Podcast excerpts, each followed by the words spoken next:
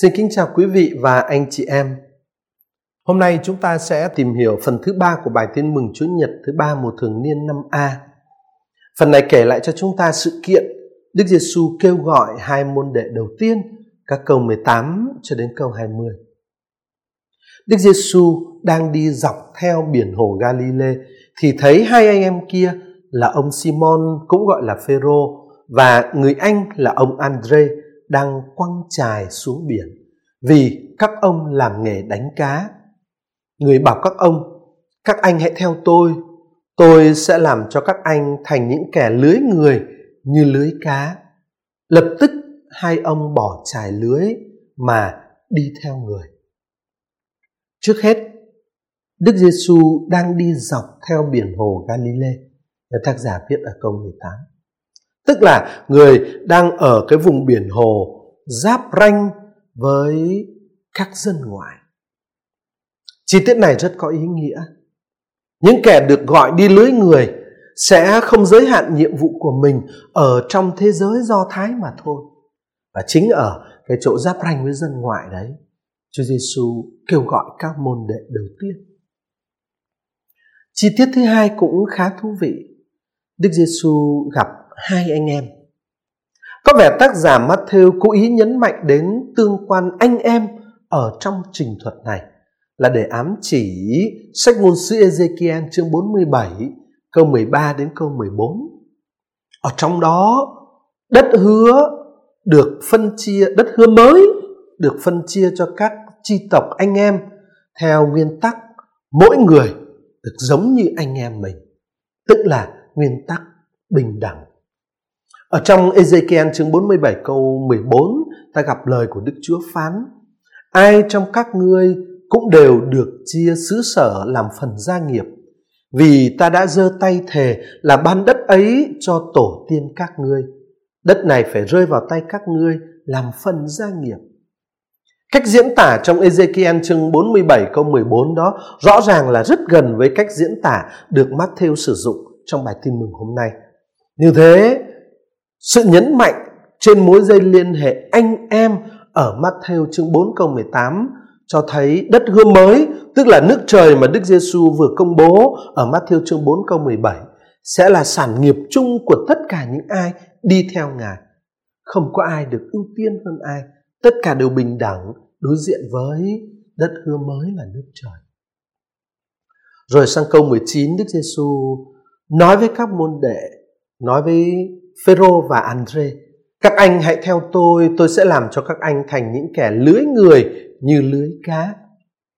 Lời kêu gọi của Chúa Giêsu, các anh hãy theo tôi, dành cho hai anh em Andre và Phêrô gợi cho chúng ta nhớ đến lời ngôn sứ Elisa ở trong sách các vua quyển thứ hai chương 6 câu 19. Các anh hãy đi theo tôi, tôi sẽ dẫn các anh đến người các anh đang tìm. Như thế, ở đây Chúa Giêsu có ý tự giới thiệu mình là một ngôn sứ và lời kêu gọi của người cũng là lời hứa thông truyền cho các môn đệ của người chính thần khí ngôn sứ chúng ta nên lưu ý nội dung của lời kêu gọi của Đức Giêsu. Đức Giêsu không kêu gọi các môn đệ dấn thân cho một học thuyết hay là một lý tưởng cách mạng hay là một dự án, một chương trình hành động gì đó. Đức Giêsu kêu gọi Andre và Phêrô những môn đệ đầu tiên đi theo người, tức là gắn bó thiết thân với chính bản vị của người, chính con người của người trong một cuộc hành trình kéo dài suốt cả cuộc đời. Các anh hãy theo tôi là như vậy. Trước hết không phải là theo một chương trình mà là theo một đấng. Trước hết không phải là theo một giáo thuyết, mà là theo một đấng.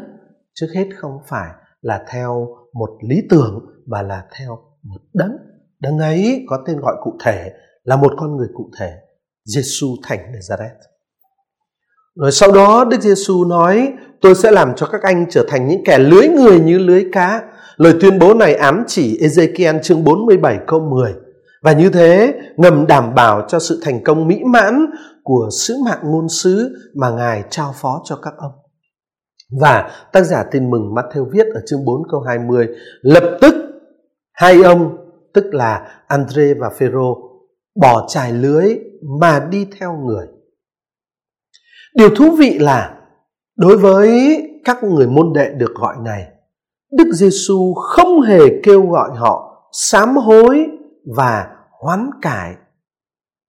Sự dấn thân gắn bó với con người và với chương trình của Đức Giêsu mà họ vừa quyết định thực hiện thì vượt xa hơn những đòi hỏi thay đổi đời sống đơn giản. Tất nhiên, cái tư cách là đồ đệ đòi hỏi họ phải cắt đứt triệt để với cái cuộc sống của họ trước kia. Tức là đòi hỏi họ một sự thay đổi, một sự hoán cải triệt để đấy. Ngõ hầu họ hoàn toàn có thể hiến mình cho sự thiện hảo đích thực của con người. Tuy nhiên, cái đòi hỏi sám hối ấy được kể như thể là chuyện đương nhiên rồi. Chúa Giêsu không nêu lên cái đòi hỏi sám hối đó. Mà ở đây một cách cụ thể, hai người môn đệ này được mời gọi phải bỏ trải lưới. Bỏ trải lưới. Nhưng mà uh, như thế vẫn chưa đủ. Cái yếu tố cốt tử của tư cách đồ đệ là không phải chỉ là bỏ cái này bỏ cái kia mà là gắn bó với chính Đức Giêsu. Và vì vậy cho nên tác giả tin mừng viết họ bỏ trái lưới và đi theo người. Ở trong ờ, tin mừng Matthew, động từ đi theo khi được dùng trong quy chiếu về các môn đệ thì nó có nghĩa chỉ về một cuộc dẫn thân đầy tin tưởng và gắn bó thiết thân với chính Đức Giêsu và cộng tác mạnh mẽ với Ngài trong sứ mạng của Ngài. Đi theo người là như vậy. Kính thưa quý vị và anh chị em, ờ, ngày hôm nay từng lúc từng lúc chúng ta cũng vẫn được Chúa Giêsu kêu gọi sống đúng tư cách là môn đệ của người. Người cũng muốn chúng ta trên hết mọi sự ờ, luôn gắn bó thiết thân với chính bản thân người. Người muốn chúng ta sẵn sàng bỏ tất cả mọi sự để gắn bó với người mà thôi. Xin Chúa cho mỗi người chúng ta luôn can đảm gắn bó thực sự với Chúa và dám bỏ tất cả mọi sự đôi khi là bỏ cả những điều thuộc về Chúa và công việc của Chúa nhưng chưa phải là chính Chúa.